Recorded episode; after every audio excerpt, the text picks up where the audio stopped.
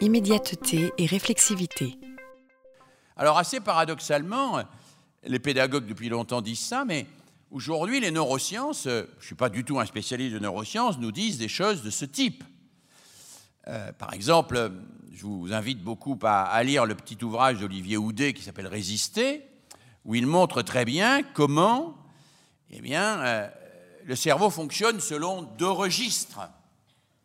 Un registre de l'immédiateté et un registre de la réflexivité. L'immédiateté, on en a besoin euh, parce que euh, c'est ce qui gère la vie quotidienne, et la réflexivité, c'est euh, ce dont on a besoin pour entrer dans le registre des savoirs. Et puis on, a un prix Nobel d'économie, Daniel Kahneman, qui a travaillé sur les décisions des économistes et qui, lui, décrit les choses d'une autre manière en opposant ce qu'il appelle le système 1 et le système 2, mais lui aussi s'appuie sur des travaux des, des neurosciences, en montrant que nous avons un système qui globalement est, le, est le cortex arrière, là, hein, euh, qui euh, gère euh, d'une manière impulsive, immédiate, assez archaïque notre vie quotidienne. Et que nous avons le cortex frontal, que nous mettons en route de temps en temps, et qui gère la réflexivité, c'est-à-dire l'accès à la pensée précise, exacte, juste, vraie. Le problème, c'est que nous n'avons pas d'interrupteur magique pour passer du système 1 au système 2 et que quand nous entrons dans une classe, nous sommes avec des élèves qui sont dans le système 1 et que nous devons les faire passer dans le système 2.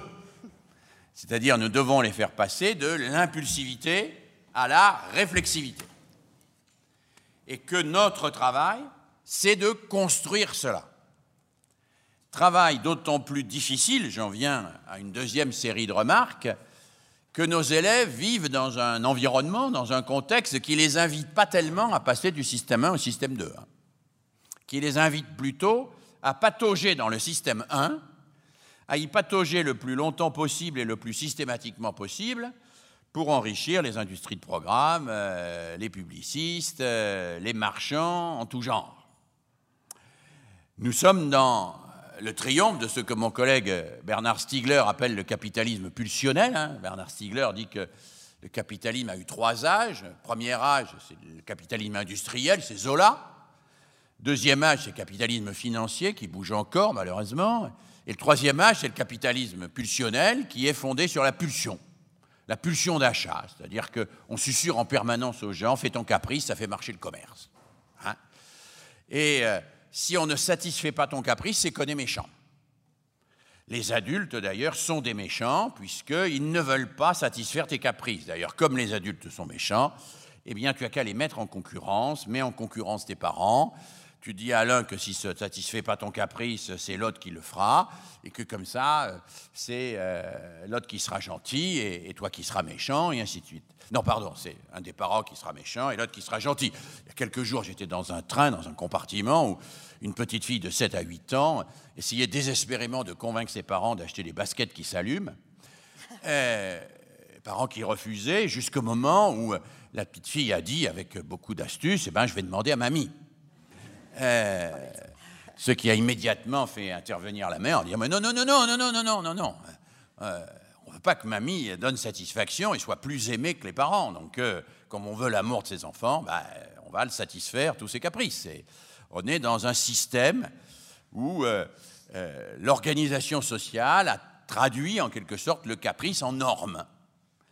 Et où l'enfant, qui est un être très intuitif, qui a envie que ses caprices soient satisfaits, c'est qu'il peut faire du chantage à l'amour et euh, laisser entendre aux adultes qui l'entourent que s'ils ne satisfont pas ses caprices, il ne les aimera pas. Alors comme les adultes aiment être aimés, eh ben, euh, ils ont tendance à satisfaire les caprices. Et ça, ça pèse sur les épaules des élèves qui entrent. Ça pèse. Alors, les élèves, ils vont instrumentaliser cela. Alors aujourd'hui, on parle beaucoup de Pokémon, mais demain sera autre chose, peu importe. Euh, on a effectivement des enfants qui arrivent avec ce désir de satisfaire euh, tous leurs caprices et de ne pas euh, de faire chanter les adultes en quelque sorte pour que ces adultes soit capable de les satisfaire en permanence. Et donc il patauge dans ce système 1, qui est le système du pulsionnel, de la pulsion. Ils y patogent. Et euh, il n'y a pas de miracle pour les en sortir. C'est-à-dire ceux qui croient que les élèves passent du système 1 au système 2 comme ça, euh, ils se trompent. Ce n'est pas parce qu'ils sont euh, en rang et qu'ils montent dans la classe que magiquement, dans ces trois minutes, il va y avoir un basculement radical. Dans la cour, ils cherchent les Pokémon, euh, ils se disputent, ils gèrent avec des textos trois histoires d'amour simultanées, euh, ils organisent leurs sorties, leurs week-ends, etc. Ils s'engueulent, ils s'insultent.